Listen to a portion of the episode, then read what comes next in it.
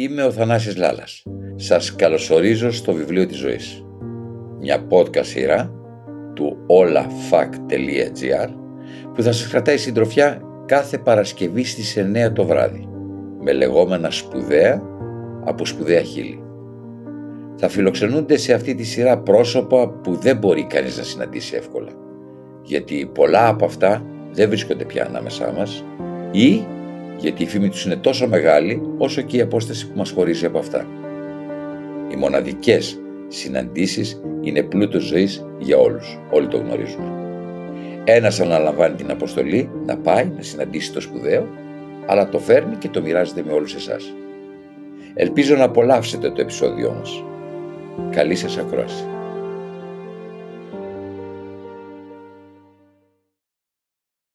Έχω παρατηρήσει κάτι που μου κάνει μεγάλη εντύπωση. Όλοι εσείς οι παλιότεροι τραγουδιστές Μαρινέλα, αν και δεν έχετε σπουδάσει, μιλάτε πολύ καλά τα ελληνικά. Δεν καταλαβαίνει κανείς ότι δεν έχετε πάει σχολείο, σε αντίθεση με τους σημερινούς τραγουδιστές, που ενώ είναι πολύ πιο μορφωμένα παιδιά, μιλάνε ρε παιδί μου σαν αμόρφωτοι. Πώς το εξήγησε αυτό; Τα γράμματα δεν είναι θέμα μόρφωσης. Από εμάς τους παλιούς, πολλοί δεν τέλειωσαν το γυμνάσιο, έχεις δίκιο. Το λέω με το χέρι στην καρδιά. Εγώ έχω τελειώσει την τρίτη γυμνασίου. Το να μάθεις να μιλάς και να εκφράζεις σωστά είναι κάτι που στο μαθαίνει η ζωή. Αρκεί να θέλεις να το μάθεις. Εγώ ήθελα να το μάθω. Διάβαζα ότι έπεφτε στα χέρια μου. Το ξέρετε ότι η ορθογραφία έμαθα διαβάζοντας επειδή είμαι οπτικός τύπος. Και πρέπει να σας πω ότι είμαι πολύ καλή ορθογράφος. Έμαθα να μιλώ διαβάζοντας, ακούγοντας τους σημαντικούς ανθρώπους που είχα κατά καιρούς γύρω μου. Ήθελα να μάθω όμως, γι' αυτό μάθαινα από αυτούς. Αυτό είναι το μυστικό της γενιάς μου. Εμείς θέλαμε να μάθουμε, Λάλα, να γίνουμε καλύτεροι. Τα σημερινά παιδιά δεν θέλουν να γίνουν καλύτερα. Ξέρουν όλες και όλες εκατό λέξεις και συμπεριφέρονται σαν να ξέρουν όλα τα ελληνικά. Αυτή είναι η εποχή. Μόνο φαίνεστε. Δεν έχει σημασία τι ξέρεις στην εποχή μας. Αυτό που μετράει είναι τι φαίνεται ότι ξέρεις. Έχεις την εντύπωση ότι τα σημερινά παιδιά λάλα γεννιούνται ξέροντας τα πάντα; Και όσο μεγαλώνουν πρέπει να ξεχάσουν όλα όσα ξέρουν, ακόμα και τα στοιχειώδη. Το ότι δεν μαθαίνουν τα σημερινά παιδιά είναι η πιο μεγάλη απόδειξη του ότι δεν ζουν. Μόνο όποιος δεν ζει δεν ξέρει να μιλήσει. Η ζωή η ίδια μας δίνει τη σωστή λαλιά. Σήμερα ακούσε συνεντεύξεις όλους αυτούς τους νέους τραγουδιστές και λένε τα ίδια και τα ίδια. Φοβερές καινοτυπίες που δεν λέει ούτε ένας ανόητος πια. Αυτό που δεν ξέρουν όλα αυτά τα παιδιά είναι ότι δεν μιλάμε με λέξεις, αλλά με τη ζωή μας. Αν δεν ζούμε μια ενδιαφέρουσα ζωή, δεν έχουμε και κάτι ενδιαφέρον να πούμε. Είναι απλό. Γιατί άλλαξαν τόσο πολύ τα πράγματα, Μαρινέλα; Η ταχύτητα. Αυτό νομίζω. Δεν υπάρχει πια ο σωστός χρόνος μέσα στα πράγματα. Αν όμως δεν υπάρχει ο σωστός χρόνος, ούτε ένα καλό φαΐ δεν μπορούμε να κάνουμε. Εμείς, Λάλα, το τραγούδι αρχίσαμε να το σπουδάζουμε από τον υπηαγωγείο και περάσαμε από όλες τις τάξεις. Δεν βγήκαμε να τραγουδήσουμε και να γίνουμε γνωστοί εν μία νυχτή. Μάθαμε πρόσθεση, αφαίρεση, την προπαίδεια στο τραγούδι και μετά βγήκαμε να τραγουδήσουμε. Εμείς ξεκινήσαμε το τραγούδι στις αυλές, στις παρέες, στο σπίτι μας μέσα για να αντέξουμε τη δυσκολία της ζωής. Μεγαλώνοντας κάποιοι από εμάς έκαναν το τραγούδι δουλειά τους, αλλά όλοι ξέραμε ότι το τραγούδι δεν θα είναι ποτέ σκέτη δουλειά μας γιατί το τραγούδι είναι η παρέα του ακροατή, είναι ο άλλος άνθρωπος στο τραγούδι, που έχουμε ανάγκη να μιλήσουμε μαζί του, να πιάσουμε μαζί του τη συζήτηση για τα προβλήματα που μας απασχολούν και μας βασανίζουν ή για πράγματα που μας κάνουν ευτυχισμένους. Αυτός είναι ο ρόλος του τραγουδιού Λάλα. Με άλλα λόγια, όλοι εμείς οι παλιοί τραγουδιστές πήραμε χρόνια σπόρο καλό, γι' αυτό έπιασε και η ρίζα τόσο γερά. Σήμερα κάνεις ένα δίσκο, κάνεις ένα σουξέ και μία νυχτή γίνεσαι top. Πας δηλαδή σε μια νύχτα από τα νήπια κατευθείαν στο πανεπιστήμιο χωρίς να έχεις μάθει την αλφαβήτα. Αν δεν ξέρεις την αλφαβήτα όμως, πώς θα μάθει να σχηματίζεις προτάσεις; Πώς θα σε πάρει ο στίχος μαζί του να σε ταξιδέψει. Αν δεν ξέρεις την αλφαβήτα, πώς θα πεις «καρδιά μου πάψε να πονάς και να παραπονιέσαι». Πώς θα καταλάβεις τι θέλει να πει το ρίξ το καημό σου στο κρασί και μην τη συλλογέσαι. Λέω τώρα έναν απλό στίχο που έγραψε η Ευτυχία Παπαγιανοπούλου. Καταλαβαίνετε, Λάλα, πού είναι η διαφορά του σήμερα από χθες στην τέχνη μας; Πώς να πει ένας σημερινός τραγουδιστής «Δυο πόρτες έχει η ζωή, άνοιξα μια και μπήκα, σεριάνισα ένα πρωινό και ώσπου να έρθει το δειλινό από την άλλη βγήκα». Πώς; Πώς να το πει, αν οι σημερινοί τραγουδιστές καταλαβαίνουν αυτό το στίχο, θα λιποθυμήσουν αμέσως. Πώς να τον καταλάβουν όμως; Πώς; Ξέρετε τι εφόδια χρειάζονται για να κλείσεις την ουσία της ζωής μέσα σε τέσσερις αράδες; Πόσο πρέπει να έχει ζήσει κανείς για να χωρέσει τη ζωή μας όλοι μέσα σε τέσσερις αράδες; Για σας επομένως Μαρινέλα σχολείο ήταν η ίδια η ζωή. Ακριβώς. Και δεν νομίζω ότι υπάρχει σχολείο που να σε μάθει από μόνο του πράγματα. Ακόμη και στο καλύτερο σχολείο να σε στείλουν δική σου. Αν δεν ζήσεις τη ζωή τελικώς μένεις αμόρφωτος.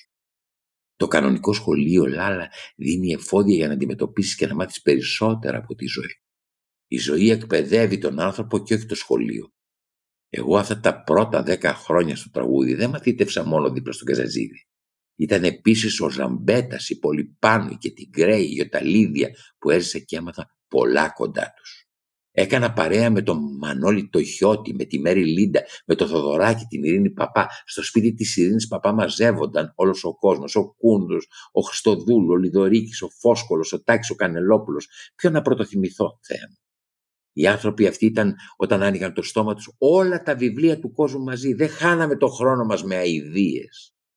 Είχαν πράγματα να σου πούν αυτοί οι άνθρωποι. Εγώ καθόμουν κάπου παράμερα και άκουγα. Ο Γιάννης Θοδωράκης, ο οποίος έγραψε σπουδαία πράγματα, ήταν θησαυρό σου, λέω. Τους σκέφτομαι όλους αυτούς και δακρύζω. Οι περισσότεροι έφυγαν από τη ζωή, αλλά τους σκέφτομαι ακόμα πολύ συχνά και λέω: Ρε γάμο. Αυτοί ήταν όλοι μαζί ένα σχολείο για μένα. Τα παιδιά σήμερα μαζεύονται για να πούν καμιά μαλακία, να δουν τηλεόραση, να καπνίσουν κάτι πιο παράνομο, να τη βρουν, να έρθουν στα ίσια τους, να την πιούν, να την κάνουν, να τη δείξουν. Και σου είπα, και μου είπες, και κυλάει ο καιρός τους μέσα στο τίποτε. Πάνε στο κρεβάτι με το χέρο πολύ, χωρίς να καταλάβουν τι θα πει φλερτ, χωρίς να προλάβουν να αισθανθούν ο ένας πράγματα για τον άλλο. Είναι αυτό που σας είπα πριν. Έχουν καταργήσει όλες τις βαθμίδες του σχολείου της ζωής. Γι' αυτό δεν μαθαίνουν τίποτα τα παιδιά πια. Υπάρχουν παιδιά τα οποία βιάζονται να πάρουν το μικρόφωνο και να αναρριχηθούν. Εμείς ζούσαμε σαν να είχαμε πολύ χρόνο μπροστά μας. Εμείς ζούσαμε σαν να ήμασταν αιώνιοι. Είναι πολύ σημαντικό να ζούμε όχι ως θνητοί, ως κοινή θνητοί, αλλά ως αιώνιοι. Μόνο έτσι δεν μας κυνηγάει ο χρόνος, Λάλα. Πάντως, Πρέπει να παραδεχθούμε ότι στην εποχή μας έγιναν και δισκογραφικές εταιρείες βιομηχανίες. Υπάρχει ανάγκη παραγωγής πολλών προϊόντων πια για να ζήσουν οι βιομηχανίες Μαρινέλα. Πολύ σωστά. Το δέχομαι αυτό. Ίσως να έχετε δίκιο ότι στην εποχή μας είναι ανάγκη να βγαίνουν πολλοί δίσκοι. Ίσως να μην έβγαιναν τόσοι δίσκοι παλιά, χιλιάδες τραγούδια όπως βγαίνουν σήμερα. Τότε δεν υπήρχαν και πολλές εταιρείες. Ο παραγωγός δεν ήταν προαγωγός όπως είναι σήμερα. Ήταν παραγωγός με όλη τη σημασία της λέξης. Παλιότερα δεν ήταν εύκολο να βγάλεις ένα δίσκο. Δεν παράγονταν δηλαδή εύκολα τα προϊόντα τότε. Όχι, όχι. Κανένας δεν είχε μέσο να πάει εκεί που εμφανιζόταν το βράδυ ή στο στούντιο που ηχογραφούσε. Δεν είχε αυτοκίνητο για να πάει. Αλλάζαμε τρεις συγκοινωνίες για να φτάσουμε στο στούντιο. Θα μου πείτε και τι έγινε; Εκεί είναι το πρόβλημα. Όχι. Αλλά τελικώς, από ό,τι φαίνεται, σήμαιναν κάτι όλα αυτά τα απλά πράγματα τα οποία πρέπει να χρησιμοποιήσουμε για να φτάσουμε στο ουσιώδες. Έπαιρνε ο άλλος τον μπογαλάκι του, παραμάσχαλα, και ξεκίναγε από νωρίς το κυνήγι της ζωής. Πηγαίναμε στο μαγαζί να τραγουδήσουμε για να εξασφαλίσουμε λίγα λεφτά και λίγο φαΐ από τη μαρμίτα το βράδυ. Γιατί πεινούσαμε και μας τάιζε πριν από όλα το μαγαζί.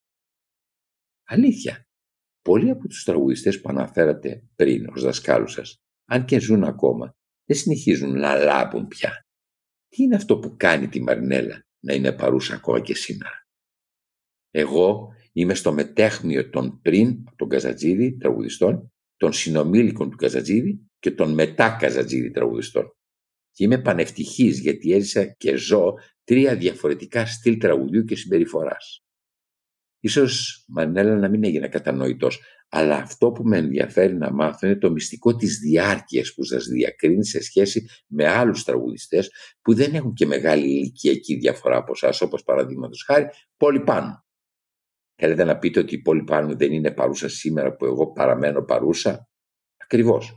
Γιατί δηλαδή εγώ εξακολουθώ να υπάρχω σήμερα και όχι μόνο να υπάρχω αλλά και να επιβιώνω, να είμαι αυτή που είμαι, να κάνω αυτό που γουστάρω; Ναι, γιατί, γιατί συμβαίνει αυτό; Γιατί σας είπα, πάνω απ' όλα παίζουν μεγάλο ρόλο το μυαλό, το ένστικτο, το δώρο που σας είπα ότι μου έδωσε ο Θεός και το ότι δεν ενόχλησα ποτέ κανέναν, δεν ανακατεύτηκα ποτέ σε βρωμιές.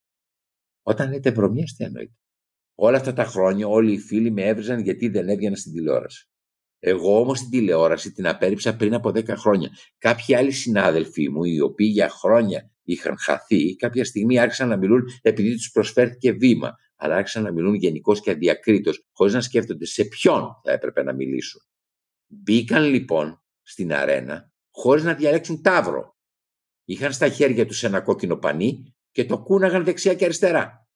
Δεν σκέφτηκαν ότι έπρεπε να το κρύψουν το κόκκινο πανί γιατί θα τους ορμήσει ο κάθε μενόμενος σταύρος. Εκεί λοιπόν μπαίνει το θέμα. Σκέφτομαι, ενεργώ και μπορώ να πάω πιο κάτω ή πιο πάνω.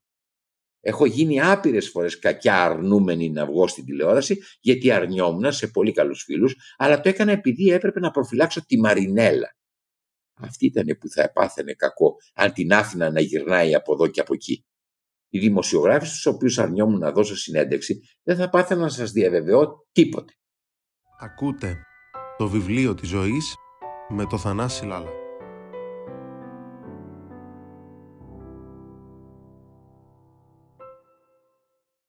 Πότε πρέπει να αποχωρεί ένας τραγουδιστής από την ενεργό δράση, από το τραγούδι; Λίγο προτού νιώσει την κρύα ανάσα του κόσμου. Εγώ τουλάχιστον, Λάλα, προτού αισθανθώ την κρύα ανάσα του κοινού θα έχω φύγει. Μπορεί στην προσωπική μου ζωή να έχω κάνει φάλτσα πολλά. Αυτά αφορούν όμως εμένα. Στη δουλειά μου όμως δεν έχω κάνει φάλτσα ούτε θα κάνω. Αντιθέτως στη δουλειά μου έκανα τους πάντες να σκέφτονται, να ενεργούν, να παίζουν, να τραγουδούν όπως εγώ. Όλοι σήμερα κάνουν σοου. Εκεί που όλοι και όλες τα κορόιδευαν αυτά, σήμερα εκείνο που έρχεται πρώτο είναι ο ήχος, τα φώτα και το σοου πια. Εγώ όμως στο σοου μπήκα από ένστικτο πριν από 50 χρόνια. Αυτό τι σημαίνει; Ότι εγώ προέβλεψα και είδα ότι αυτό το πράγμα σηκώνει πολύ νερό, ότι οδηγούμεθα προς τα εκεί. Είστε βεβαία Μαρνέλα ότι το σοου έκανε καλό στο τραγούδι γενικότερα; Ναι, ναι, αλλά έκανε καλό. Πώς σας ήρθε να στραφείτε στο σοου. Από τη στιγμή που είδα ότι η τηλεόραση άρχισε να μπαίνει μέσα στα σπίτια μας, σκέφτηκα ότι ή θα μέναμε πολύ πίσω ή αυτά που μας προσφέρει η τηλεόραση θα τα κάνουμε μετά από πολλά χρόνια. Βρέθηκε λοιπόν η Μαρινέλα που θα μπορούσε να είναι οποιαδήποτε άλλη τραγουδίστρια και άρχισαν όλες να σηκώνονται δειλά-δειλά από την καρέκλα και να ντύνονται όμορφα. Άρχισα να παντρεύω το ευρωπαϊκό, το οποίο κυριαρχούσε ως τότε στα μαγαζιά, με το λαϊκό. Ήθελαν και ένα μπουζούκι για να ξεσκάνε. Αυτά τα πάντρεψα εγώ πηγαίνοντας στην πλάκα και τραγουδώντας με το χατζί σε μαγαζιά όπως το Μοστρού ή την Παλαιά Αθήνα.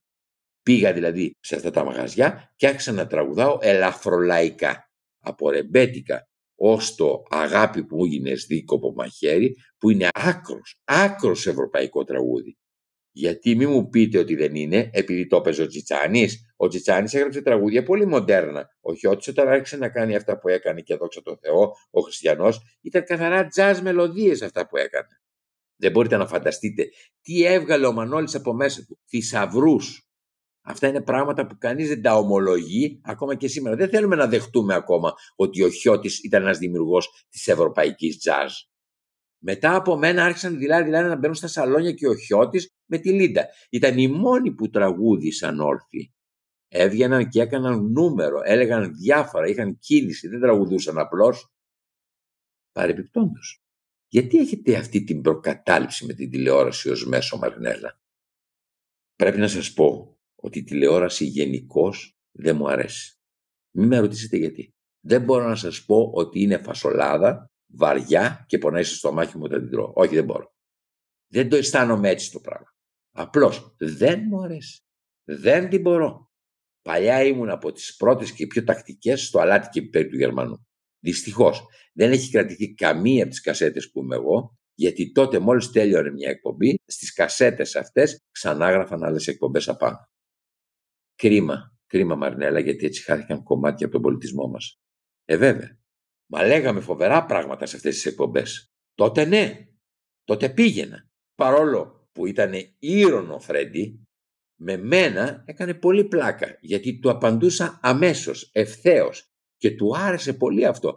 Έπειτα ήμασταν και φίλοι. Τέλος πάντων, σήμερα όπως έγινε η τηλεόραση δεν μου αρέσει γιατί δεν μπορώ να κάθομαι με οποιονδήποτε τρόπο παρουσιάσεως και να μιλάω έτσι όπως μιλάμε εμείς τώρα και με βλέπει όλος ο κόσμος. Θεωρώ ανάγωγο να μπαίνω μέσα στο σπίτι του καθενός απρόσκλητη τη στιγμή που οι άνθρωποι μιλάνε, τρώνε, ξύνονται ή δεν ξέρω και εγώ τι άλλο κάνουν.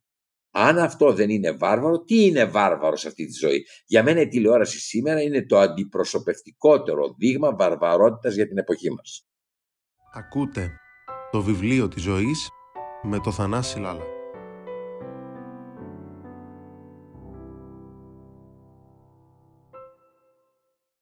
Δεν εμφανίζεστε σε talk show, αλλά παίζετε στην τηλεοπτική σειρά που ετοιμάζει ο κύριος Κουτσομίτης και θα δούμε προσεχώς την ΕΡΤ με τίτλο «Κι ύστερα ήρθαν οι μέλισσες». Δεν υπάρχει κάποια αντίφαση σε αυτό. Ακούστε, εγώ αυτή τη στιγμή πράγματι συμμετέχω σε μια τηλεοπτική σειρά. Σε αυτή τη σειρά όμως δεν μιλάω ως Μαρινέλα, μιλάω ως Μαρίκα Σουέζ. Είμαι μια θειασαρχίνα που λέγεται Μαρίκα Σουέζ και έχει τον θείασό της μεταξύ 47 και 50. Για σας ποιο είναι το πιο σημαντικό πράγμα στη ζωή σας Μαρινέλα; Η καλή λειτουργία και η συνεχή συνεργασία μυαλού και ψυχής. Για μένα, με άλλα λόγια, είναι σημαντικό τα θέλω να συνδυάζονται με τα μπορώ. Πιστεύω ότι όσο δουλεύουν τα εργαλεία που λέγονται μυαλό, ψυχή και φωνή, θα αντέχω. Η ενέργεια δε που διαθέτω είναι το κάτι άλλο.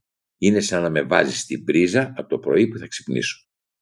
Πού οφείλεται όλη αυτή η ενεργητικότητα; Ήμουν έτσι ρε παιδί μου από παιδεία εκείνη και δεν έχετε κουραστεί ακόμα από τη ζωή; Ποτέ. Από το πρωί που ξυπνάω έξι και μισή σκέφτομαι αμέσως τι θα κάνω όλη την υπόλοιπη μέρα. Ακόμα και όταν δεν έχω πολλή δουλειά σκέφτομαι ότι πρέπει να τις γεμίσω αυτές τις ώρες με κάτι. Δεν αφήνω ποτέ κενό ανεκμετάλλευτο παρόλο που μου αρέσει να κάθομαι. Και στο τσάκι μου θα καθίσω και θα μιλήσω και θα σκεφτώ και θα μαγειρέψω για τους φίλους μου. Θα μου πει πράγματα το τζάκι αν κάτσω απέναντί του. Ενώ άλλοι άνθρωποι απλώς κοιτάνε τη φωτιά. Η φωτιά μιλάει, αρκεί να γίνει χημεία ανάμεσα σε σένα και στη φωτιά. Σπάνια οι άνθρωποι προσέχουν πώς καίγεται το ξύλο, πώς λιώνει σιγά σιγά. Εσείς δηλαδή ζείτε το χρόνο έτσι όπως τον ζούσαν παλιά. Αυτό καταλαβαίνω. Εγώ προσπαθώ λάλα τις ώρες που είμαι στο σπίτι να τις γεμίζω και όταν θέλω να τεμπελιάσω, τεμπελιάζω ωραία. Αν θέλω σηκώνω το τηλέφωνο, αν δεν θέλω δεν το σηκώνω. Μου αρέσει να ζω με την οικογένειά μου. Πάντως, Μαρινέλα και ο θεσμός της οικογένειας καταραίει στις μέρες μας. Αλήθεια, γιατί συμβαίνει αυτό; Γιατί καταραίει η οικογένεια στις μέρες μας; Και σε αυτό, αν θέλεις τη γνώμη μου, φταίει η τηλεόραση. Ξέρετε τι είναι αυτό που δεν έχει πια η οικογένεια; Έπαψαν οι άνθρωποι της οικογένειας να μιλάνε μεταξύ τους. Κάθονται μπροστά σε μια τηλεόραση και απλώς ακούνε η κόλλα της οικογένειας ήταν πάντα η κουβέντα. Τώρα πια δεν υπάρχει διάλογος, Λάλα. Μόνο ο Ευαγγελάτος υπάρχει τώρα. Μιλάει, λέει και ούτε ακούει ούτε μας ρωτάει πώς μας φαίνονται αυτά που λέει. Αυτός μας ενώνει και αυτός μας διχάζει ως οικογένειες. Η τηλεόραση μας κάνει άλλους ανθρώπους, σου λέω. Τώρα πια το μόνο που κάνουμε είναι να μιλάμε και να μην ακούμε. Όση ώρα μιλάει ο ένας, ο άλλος ψάχνει κάτι να πει και δεν ακούει. Οι άνθρωποι δεν ξέρουν πια να μιλάνε, επειδή δεν ξέρουν να ακούνε. Ο διάλογος απαιτεί να ξέρεις να ακούς. Αυτό χάσαμε μέσα στα σπίτια μας, Λάλα. Την απλή κουβεντούλα που μας ένωνε. Δεν μιλάμε πια με τα παιδιά μας. Τα παιδιά τώρα κάνουν καταλήψεις και οι γονείς τα παρατρύνουν να μην ανοίξουν τα σχολεία τους, να μην πάνε στο μάθημα. Τρελά πράγματα σου λέω. Απορώ γιατί δεν σφαλιαρίζουν τα παιδιά πρώτα τους γονείς τους αυτοί ενθαρρύνουν τα παιδιά τους να κλείνουν τους δρόμους επειδή έχουν οι ίδιοι αποθυμένα. Αντί να κάτσουν να εξηγήσουν στο παιδί τους τι συμβαίνει, του δίνουν ξύλο στο χέρι και του λένε τράβα και σπάστα. Δεν ξέρουν τι σημαίνει το ξύλο στο χέρι ενός 15χρονου. Οι σημερινοί γονείς βάζουν με το ζόρι το όπλο στο χέρι του παιδιού τους. Αυτό πιστεύω. Οι γονείς είναι σήμερα πιο επαναστάτε από τα παιδιά. Ξέρετε γιατί; Επειδή οι γονείς αυτών των γονιών τους πλάκωναν στο ξύλο και δεν τους άφηναν ρούπι. Βγάζουν λοιπόν τα αποθυμένα τους στα 15χρονα παιδιά τους οι δίθεν ελεύθεροι γονείς. Οι γονείς σήμερα βαριούνται να μιλήσουν, βαριούνται να ασχοληθούν με τα παιδιά τους. Ασχολούνται με μαλακίες και δεν κάθονται να ακούσουν τι βασανίζει τα παιδιά τους. Δεν προλαβαίνουν γιατί μιλούν στο τηλέφωνο με τους φίλους τους και μετά λένε Τι φταίει που το παιδί έκανε αυτό ή εκείνο. Ή η άτιμη κοινωνία, πώς τα κατάντησε έτσι τα παιδιά μας. Εγώ ξέρω ότι τα δεντράκια που φυτεύουν και ριζώνουν σωστά δεν κινδυνεύουν από καμιά κακιά κοινωνία. Εμάς μπορεί οι γονείς μας να ήταν αμόρφωτοι αλλά μας μεγάλωσαν σωστά. Οι γονείς μου ήταν τελείως αγράμματοι. Κι όμως μας έβαλαν στο σωστό δρόμο. Τι θυμάστε περισσότερο από τους γονείς σας; Τα πάντα. Την ετοιμότητα, νομίζω ότι την αποκτάς, μου έλεγε ο πατέρας μου, και συμφωνώ ακόμα μαζί του. Μπορεί να γεννιέσαι και έντιμος, αλλά αν σου πει ο πατέρας σου γίνει κλέφτης, στο τέλος θα γίνεις. Πάει εκεί η τιμιότητα, πάνε όλα. Εμένα όμως οι γονείς μου μου έλεγαν, παιδί μου, αυτοί είμαστε, φτωχοί άνθρωποι. Τέσσερα παιδιά, παππούδες, γιαγιάδες. Αυτά έχουμε να φάμε. Όταν θα πας στο σπίτι της φίλης σου, μην κάτσεις να φας και νομίζουν ότι εμείς δεν έχουμε στο σπίτι μας, με ωραίο τρόπο να πεις όχι. Κάποιες φορές ασφαλώς και πίναγα όταν μου έλεγαν κάτσε να φας μαζί μας, αλλά δεν καθόμουν ποτέ. Μου έλεγαν ποτέ δεν θα πατήσεις πάνω στον άλλον για να ανέβεις. Μη σώσεις και γίνεις τίποτα στη ζωή σου. Αλλά ποτέ δεν θα πατήσεις πάνω στον άλλον για να ανέβεις. Από μωρό μου τα έλεγαν αυτά. Ποτέ δεν θα δικήσεις άνθρωπο στη ζωή σου. Θα λες αλήθεια και θα δεις ότι η αλήθεια θα σε βγάλει στο καλύτερο μονοπάτι. Ψέματα μην πεις. Γιατί μετά θα χαθείς μέσα σε ένα ωκεανό από ψέματα και δεν θα ξέρεις παιδί μου ποια είναι η αλήθεια και ποιο είναι το ψέμα. Καλύτερα να θυμώσει αυτός που του λες την αλήθεια παρά να μην μπορείς εσύ το βράδυ να κοιμηθείς ήσυχη. Μην κάνεις βρωμιές για να αποκτήσεις λεφτά. Ένα σωρό μη έγιναν για μας οι χειρολαβές από που κρατηθήκαμε στη ζωή μας. Και όλα αυτά άλλα με έναν τέντζερι και ένα γραμμόφωνο. Αυτά είχαμε όλα και όλα βάζαμε το γραμμόφωνο, έπαιζε, μας μάθαινε ο μπαμπάς μου να χορεύουμε, να τραγουδάμε. Τι ωραία που τραγουδάγαμε όλοι μαζί. Πολύ ωραία. Είχαμε μια πολύ ωραία χοροδία. Ο πατέρας μου, η αδελφή μου, ο αδελφός μου, ο μεγάλος και εγώ ήμασταν οι τέσσερις που τραγουδάγαμε πολύ καλά. Η μάνα μου και ο άλλος αδελφός μου, όχι και τόσο. Τώρα όταν είστε μόνοι τραγουδάτε για το κέφι σας. Και όταν είμαι στεναχωρημένη τραγουδάω και όταν είμαι ευτυχισμένη τραγουδάω. Κάποτε μου είχε κολλήσει το σύνορα η αγάπη δεν γνωρίζει και άλλα τραγούδια μου κολλάνε κατά καιρούς. Όχι μόνο δικά μου και ξένα. Ένα διάστημα ήμουν πολύ χάλια και μου έρχονταν ένα τραγούδι παμπάλαιο που έλεγε ο Καζατζίδης. Μια στεναχώρια που έχω απόψε από την καρδιά μου βγαίνει ο καημός. Αχ θα με φάει στεναχώρια. Έτσι μου την έδινε και το έλεγα με τα δάκρυα στα μάτια αλλά το τραγούδι τραγούδι. Πιστεύετε Μαρινέλα στο ταλέντο. Εγώ το ταλέντο δεν το αντιλαμβάνομαι περιορισμένα. Εγώ πιστεύω στο ταλέντο να ζεις. Το ταλέντο του ανθρώπου, όποιο και αν είναι αυτό και κουμπιά να κάνει, το καταλαβαίνω ως κάτι ευρύ που μπορεί να σε αγκαλιάζει και να σε κάνει να κάνεις ωραία πράγματα στη ζωή. Αγκαλιά δηλαδή είναι το ταλέντο για σένα Μαρινέλα. Για μένα ναι, μια ζεστή αγκαλιά είναι που σου δίνει αυτοπεποίθηση να κάνεις ό,τι κάνεις. Μαρνέλα, φοβάστε τα γερατιά. Όχι βέβαια. Όσο μεγαλώνει ο άνθρωπος μεγαλώνει μαζί του και το φάσμα. Με τα χρόνια αρχίζουμε να βλέπουμε και στο πίσω μέρος του κεφαλιού μας. Αν έχουμε τόσο δά κουκούτσι μυαλό, αρχίζουμε με τα χρόνια και βλέπουμε τα πράγματα περιστροφικά, με την καλή έννοια, από όλες τις πλευρές δηλαδή. Αυτό μας κάνει λάλα να βλέπουμε όλη τη στρογγυλάδα της γης. Πριν στα νιάτα μας δεν βλέπαμε στρογγυλά τα πράγματα. Νομίζαμε ότι το παν ήταν να γνωρίζουμε πως από εδώ είναι η Ανατολή και από εκεί η Δύση. Έτσι περιφρονούσαμε τη σημασία της διαδικασίας Λάλα. Όταν πήγα και είδα για πρώτη φορά τη δύση του ήλιου στη Νέα Ζηλανδία πάνω από έναν λόφο όπως ο Λικαβητός, τότε είδα τη γη για πρώτη φορά. Είδα τη στρογγυλάδα της γης και κατάλαβα τι σημαίνει να αλλάζεις θέση στη ζωή. Σας ευχαριστώ Μαρινέλα. Κι εγώ νομίζω ότι τα πήγαμε περίφημα. Τώρα επαφίεται σε εσάς η συνέχεια. Αυτό ήταν. Ευχαριστώ πολύ που ήσασταν μαζί μας και σε αυτό το επεισόδιο. Ανανεώνουμε το ραντεβού μας την επόμενη Παρασκευή στις 9 το βράδυ ακριβώς. Η σειρά «Το βιβλίο της ζωής» είναι διαθέσιμη σε όλες τις δημοφιλείς πλατφόρμες podcast καθώς και στο olafac.gr. Και μην ξεχνάτε κυρίες και κύριοι, η ανάσα μας είναι η ζωή μας. Θανάσης Λάλας.